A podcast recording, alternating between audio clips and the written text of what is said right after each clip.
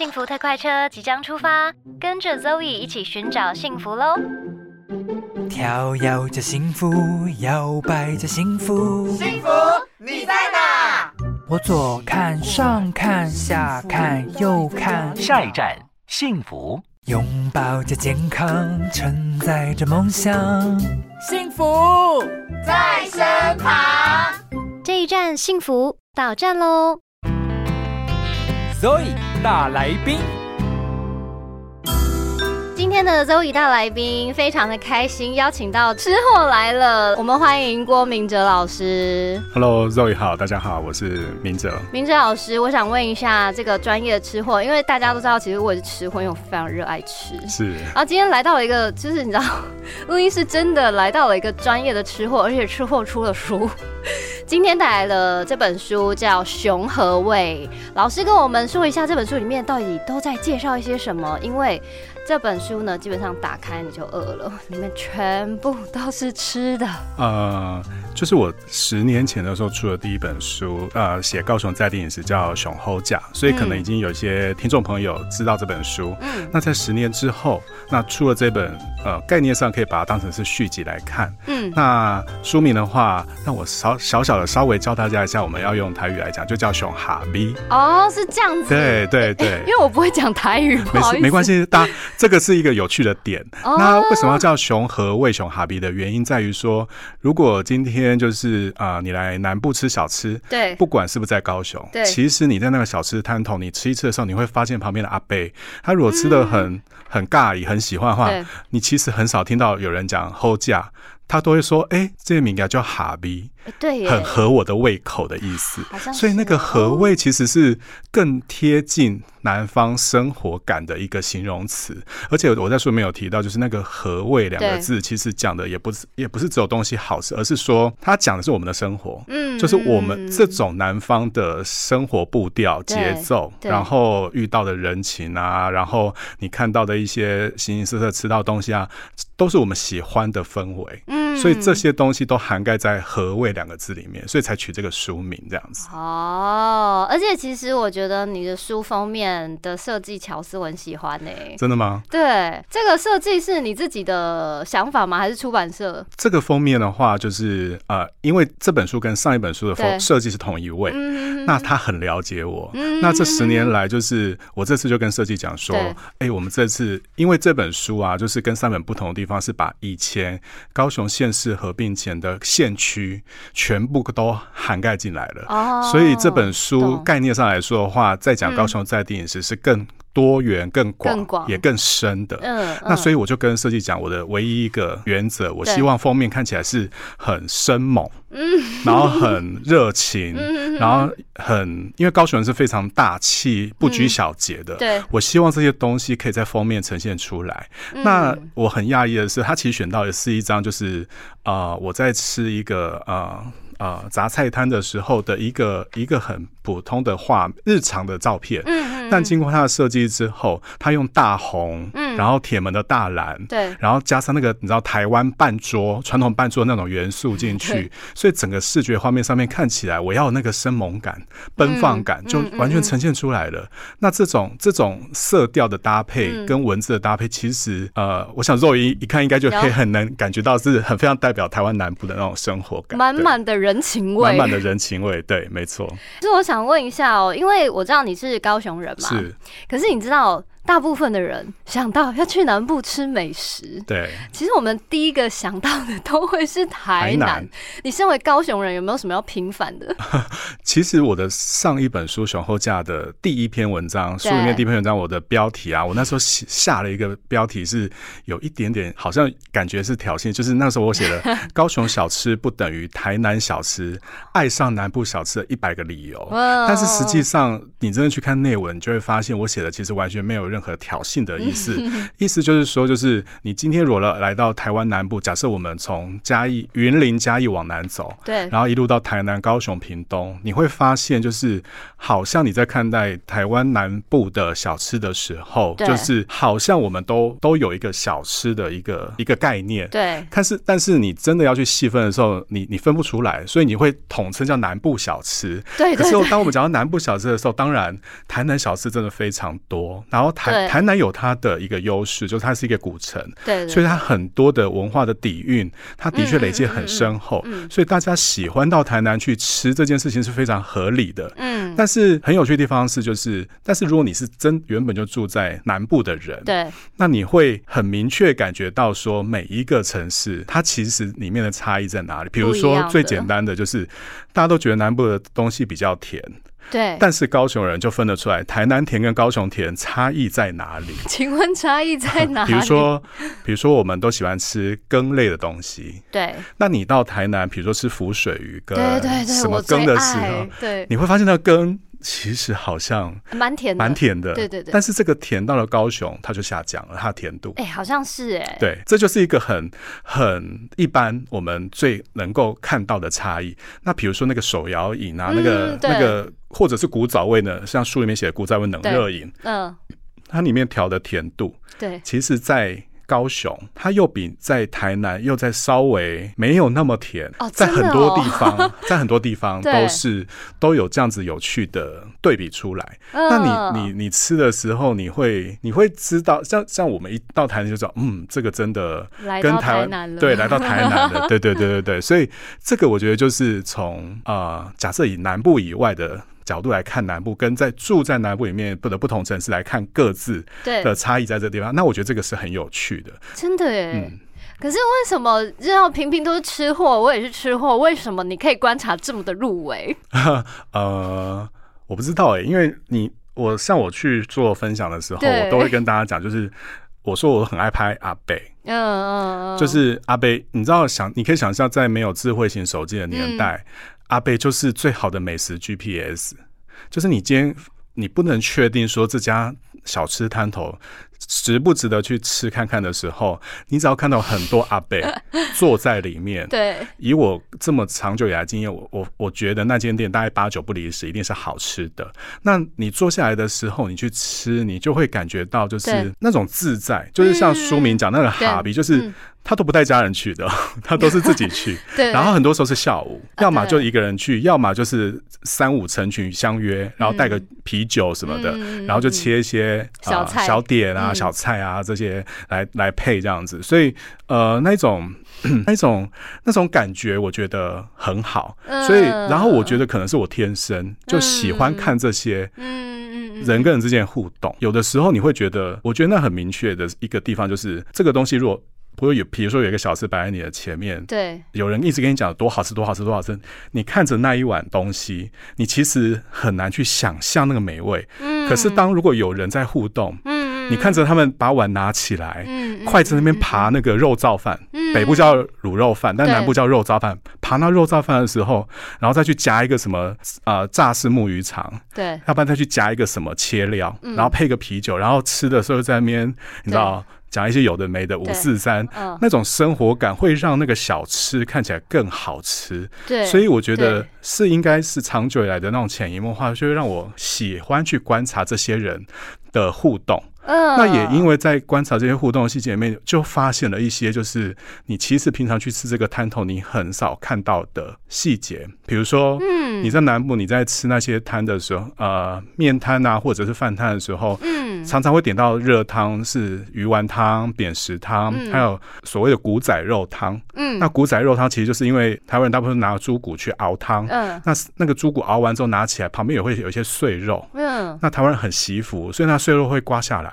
然后量多少当天就提供多少、嗯、可是你是去真的花时间去那边看的时候，你就发现哎，原来有的时候刮的时候是那个阿姨阿桑坐在旁边、嗯、拿一只汤匙、嗯、然后他就在跟老板娘边聊天，然后边这样用敲的，就是台语用敲用刮的、嗯嗯嗯嗯，那那个刮的那个动作就很传神，它不是小刀片，不是去切，它是用敲，我们就台语就这样敲、嗯嗯嗯嗯、那敲下来之后就是每一碗音都是量都不一样，形状都不一样， 对, 对那所以我喜欢去观察这种细节，然后、欸、嗯, 嗯然后你你你就看到阿姨刮完之后，然后他，我曾经遇过的摊头，就是那个阿姨，她其实跟老板娘认识几十年了。对。然后我就说，哎，那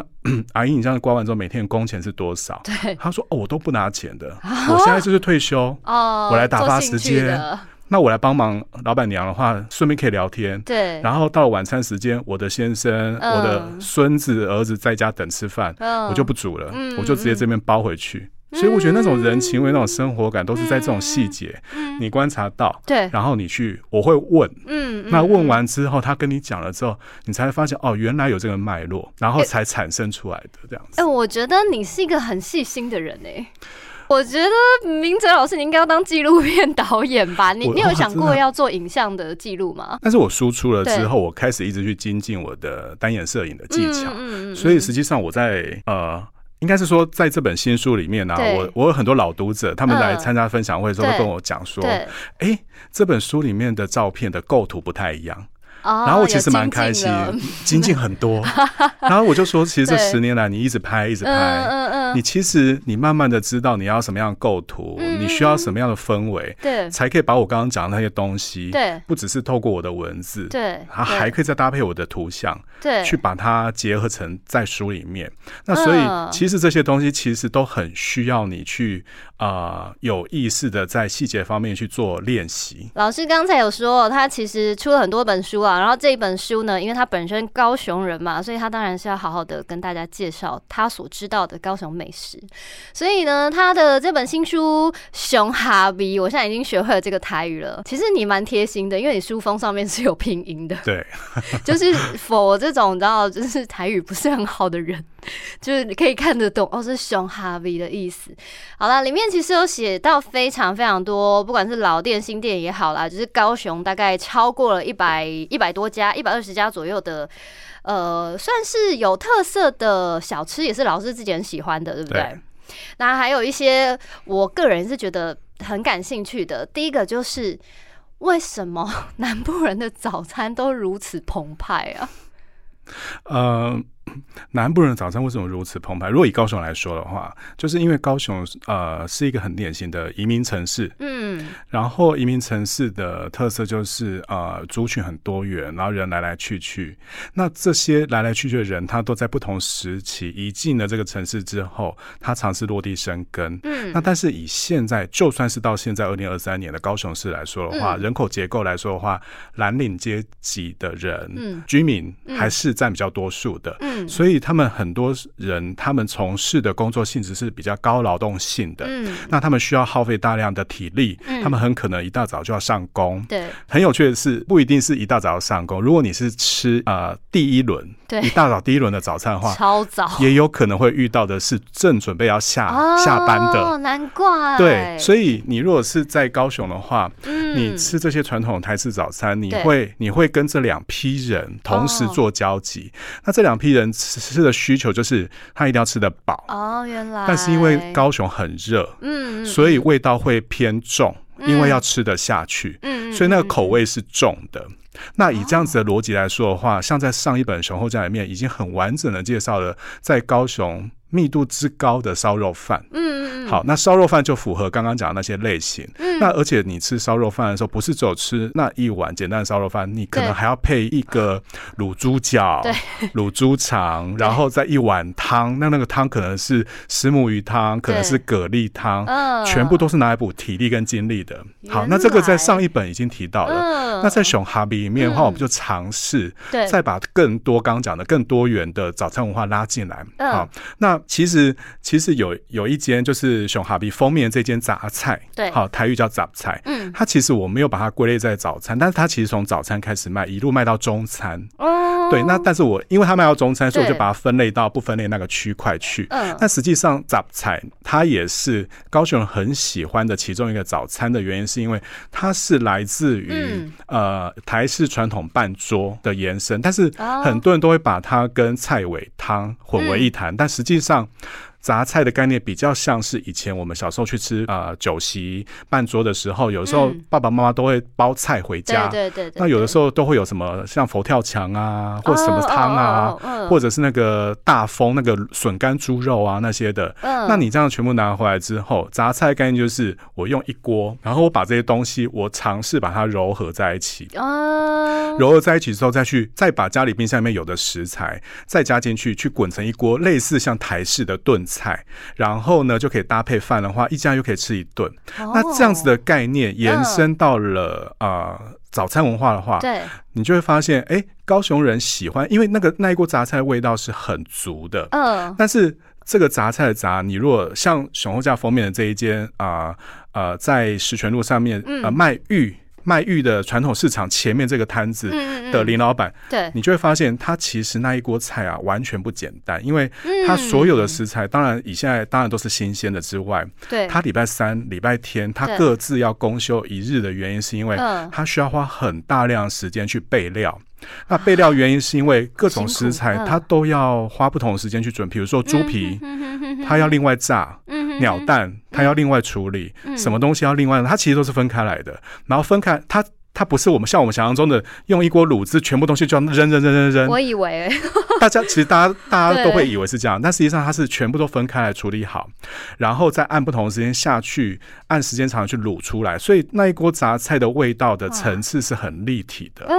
然后再搭配像是那个用凤梨豆酱卤的无锅鱼，然后再来一锅的卤卤菜，然后还有半桌会出现炸八宝丸，然后再配上白饭。你就会，你可以想象，你你今天如果到封面或上网络的数位呃书店去看那个熊后熊哈比的封面，对，你就会，你光看那一桌，你其实都会觉得蛮饱的。但是这个就是很多高雄早餐呃高雄人在吃早餐的选项之一。那你会发现，像这样类型的早餐，就是非常多的卡车司机，嗯，或大哥，他们会临停，嗯。他们甘愿冒着被开单的风险，他们都要冲下来去带这些东西，要么就是直接现场吃，要么就带走外带。对，然后我觉得很有趣的地方是，因为我之前以前念行销的、嗯、所以我就会发现林老板在他的摊头上面啊，我我觉得他我他一定没有想过这件事情、嗯、但我觉得他很厉害的是他没有准备名片，嗯，没有准备，但是他准备什么？他准备是我们在边上摊会看到打火机，很多颜色那种打火机，对不对？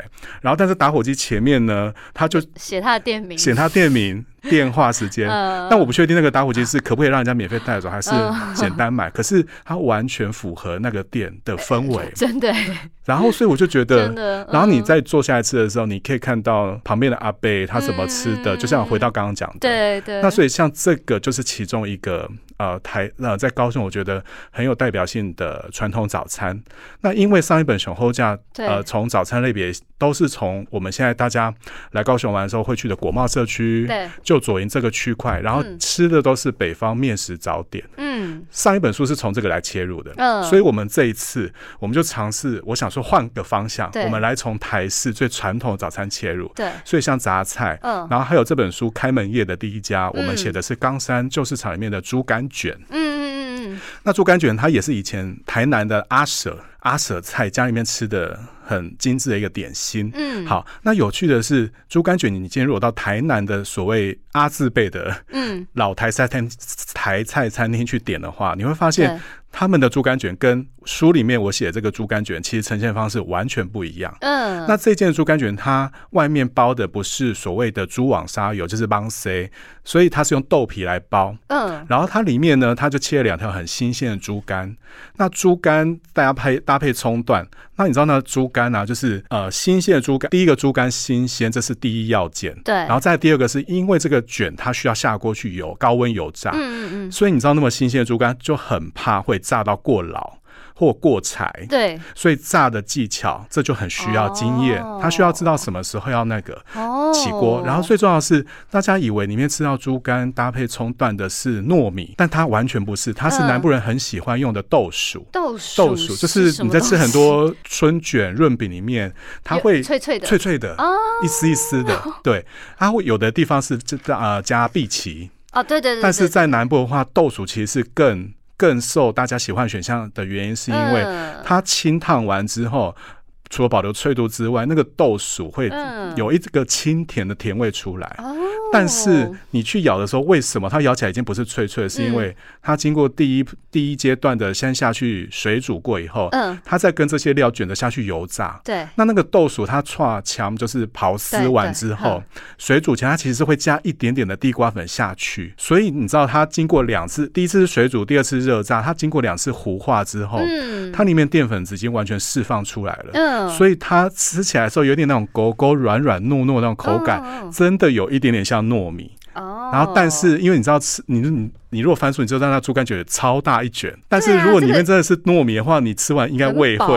欸，你可能会要吃胃散，欸，但是它里面是用豆薯来取代，哦，所以你整卷就算是一个人吃完，嗯，我觉得都完全不是问题。哎，欸，天哪，我真的觉得不是我边听你讲然后我边看你的图片，我我刚刚是边吞口水，是不是想马上下来高雄？我这个边吞口水，我的天哪！那像这个我觉得像在北部我就从来没有看过，我真的从来没看过，欸，然后在高雄其实也只有这个地方有在卖，哦，然后它已经快要接近百年了，有记录以来就是少说也七八十年，然后但是其实如果在他们还没有开店之前这样零卖的话，已经快接近百年时间这样子。呃，其实我跟你们说，这个里面真的有非常非常多看起来非常好吃而且特色的，不管是小摊子也好或是店也好啊，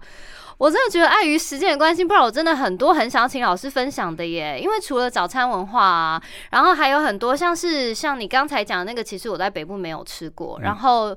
呃，那个叫什么北藤贵，哦，北藤贵，北藤贵也是我只有在高雄吃过一次，在台北从来没吃过。然后我觉得很多那种应该也是就跟地方的一些发展跟文化有关啦，他们才会衍生出这样子的饮食文化嘛。是是。所以我觉得其实这本书里面它并不是一个很单纯的，只是告诉你说哦你要吃哪几家有什么好吃的，对，并不是只是这样子。其实里面有很多是我觉得老师是一个非常细腻的人，就是他的观察非常细腻。里面加入了很多真的就是高雄的人情味的部分啦，这个部分我很喜欢欸，嗯，我我觉得就是我很想要让大家可以去一起感受那个生活感，可是你知道我们讲这种东西都很抽象，对，所以我希望透过文字的方式去转化，是因为实际上如果你真的只是想要知道有哪些店，对，然后有什么好吃，对，有非常多的网红部落客已经都有说了，嗯嗯，那那这样子说实在我就真的不需要再写一个写一本书，对，那但是我希望就是花那么长时间，我可以告诉你，嗯，你来这一家店的话，你虽然吃到好像是同样的东西，可是就像刚刚的猪肝卷，我会让你知道说啊，那为什么里面那个东西哪里不一样，那个细节的差异，嗯，那那个我觉得就是一个可以，哦，可以是一个很迷人，可以让你可以专程花时间去造访去吃看看的一个动机，那我觉得这个是比较重要，因为小吃真的百家百味，嗯，那但是为什么在百家百味之间总是会有 哪, 哪几家它特别吸引人， 对， 对， 对， 对，但这些特别吸引人的地方你知道很多时候你去问了在地人他是不会说的，有时候他是不愿意说，嗯嗯，有的时候是他其实他就是一直吃，嗯，但是他实际上 他, 他也不确定讲不出来为什么，对，因为只要老板不讲的话，其实很多细节你不是透过采访不是真的仔细的去细问的话，你其实很难知道那个细节，可是我觉得那些细节是台湾，我觉得不要讲南部，就是台湾每个地方的小吃最迷人最迷人的地方，没错没错，天哪，我觉得这本书大家真的是不管是你有没有要去高雄观光啦，怎么样你都可以买来看一看，因为这个里面呢真的是有蛮多小故事的，其实我看到里面有几家是我吃过的，但是因为今天碍于时间的关系，我真的很想要请老师多帮我们分享，欸，不过我觉得没关系，大家就直接去买你的书好了，欢迎大家呢可以上网去查这本书熊哈比，它是它其实是中文的熊和味，高雄的熊熊和味，然后你就可以找到那个明哲老师的书，那我们今天呢非常感谢专业的吃货郭明哲老师来到现场，好啦，那如果大家呢还有任何的疑问呢，或者还想要了解，其实老师有粉丝专页，对不对？是宝岛不藏，但是宝是吃饱的饱，对。然后不藏就是不藏私的意思。对。但实际上你只要上脸脸书，你只要打郭明哲，就可以找到，搜寻就找得到了。好的，感谢老师，谢谢大家，谢谢。